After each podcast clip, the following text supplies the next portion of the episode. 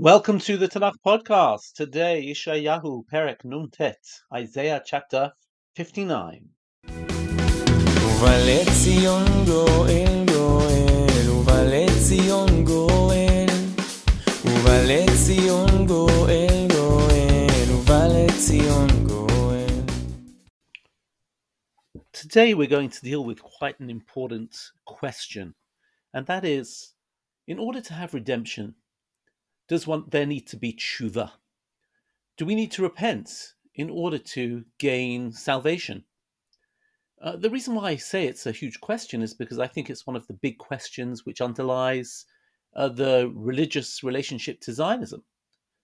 Do we say that first we have to all do teshuva and then Mashiach will come, and then we can celebrate our independence and our sovereignty?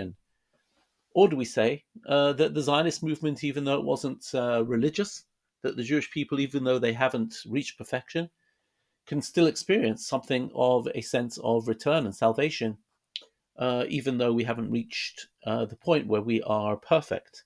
And in fact, that's a big question with one of the last and probably the most famous pasuk in our Parsha, Uva Letzion Goel.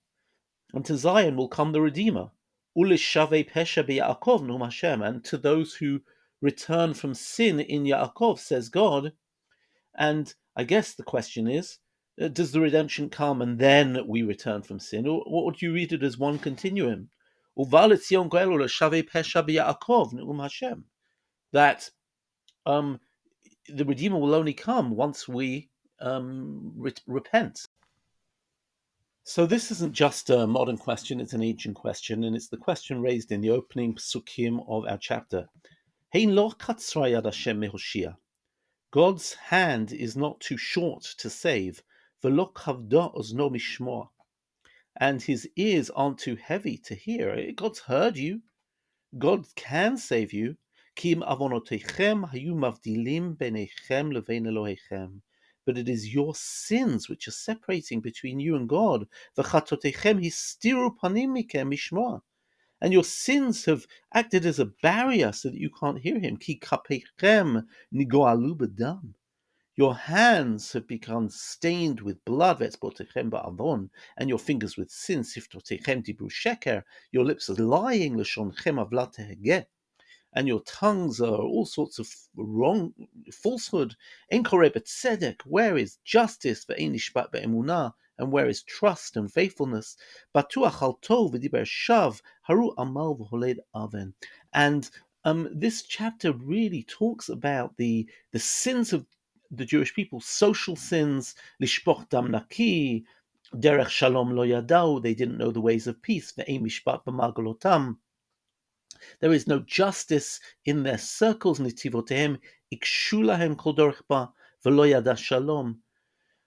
That you have created a society with rivalry, with exploitation, with a lack of justice, even with such exploitation that lives are being lost. Al kein rachak b'sh mipat mivenu v'lot or v'nei choshech. We hoped for light, and here we have darkness. And so the people end up actually almost confessing their sins, right? So if you look at Pasuk Yudbet, verse 12, Ki rabu psha'inu negdecha.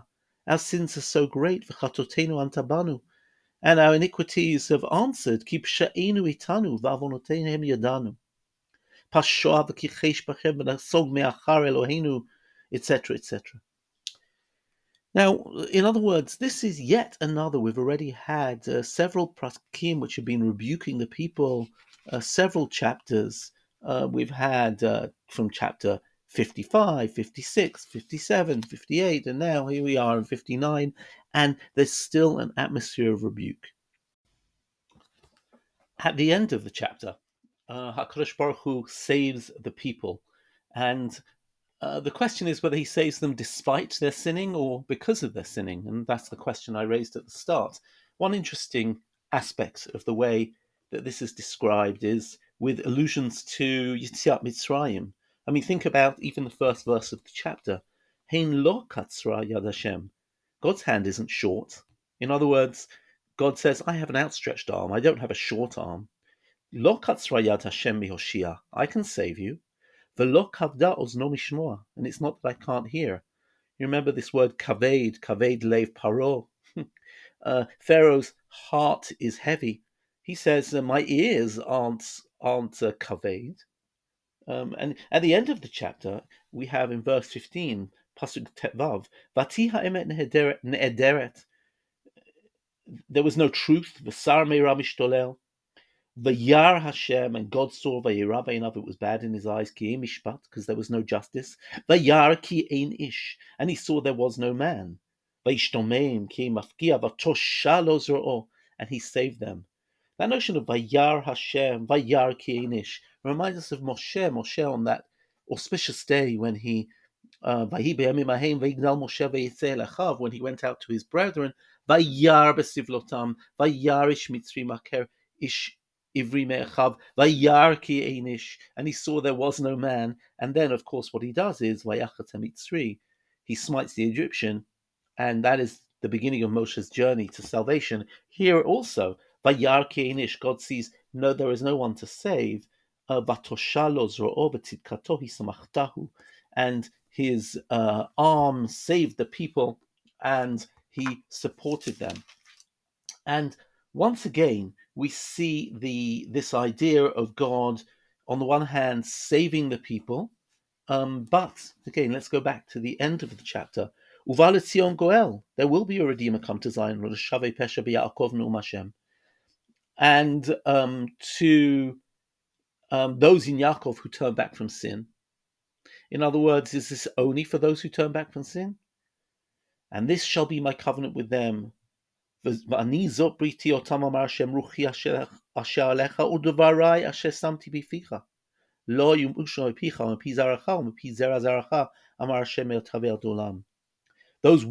I have put in your mouth shall never leave the mouth of your children, nor your children's children, from now on for all time. In other words, the salvation will only be relevant if you keep true to the Torah. So I think what we've seen for these chapters is the notion of Geula, the notion of redemption. For the last two chapters, since chapter maybe 54 or 55, where we read, for example, Ya'azov Rasha Darko v'ishaved machshavotav, if you abandon your evil ways, v'yashov al Hashem, and you return to God, v'yarachamehu, He will have mercy on you. You know, this idea of asking us to do tshuva, and if we return, then God will have mercy. Now, this is really, really different to things that we've seen earlier on. For example, in chapter 44, verse 22, I have erased like a cloud your sins, and like a cloud I have removed your iniquities. Return to me because I have redeemed you. Return by meaning physically, not return from Bavel. So what are we going to do? So some places emphasize redemption, come what may, and others seem to rebuke the people and tell them that they have to repent and that their sins are an obstacle and an obstruction to their salvation. How are we going to answer it? So here's a few ways to divide them up.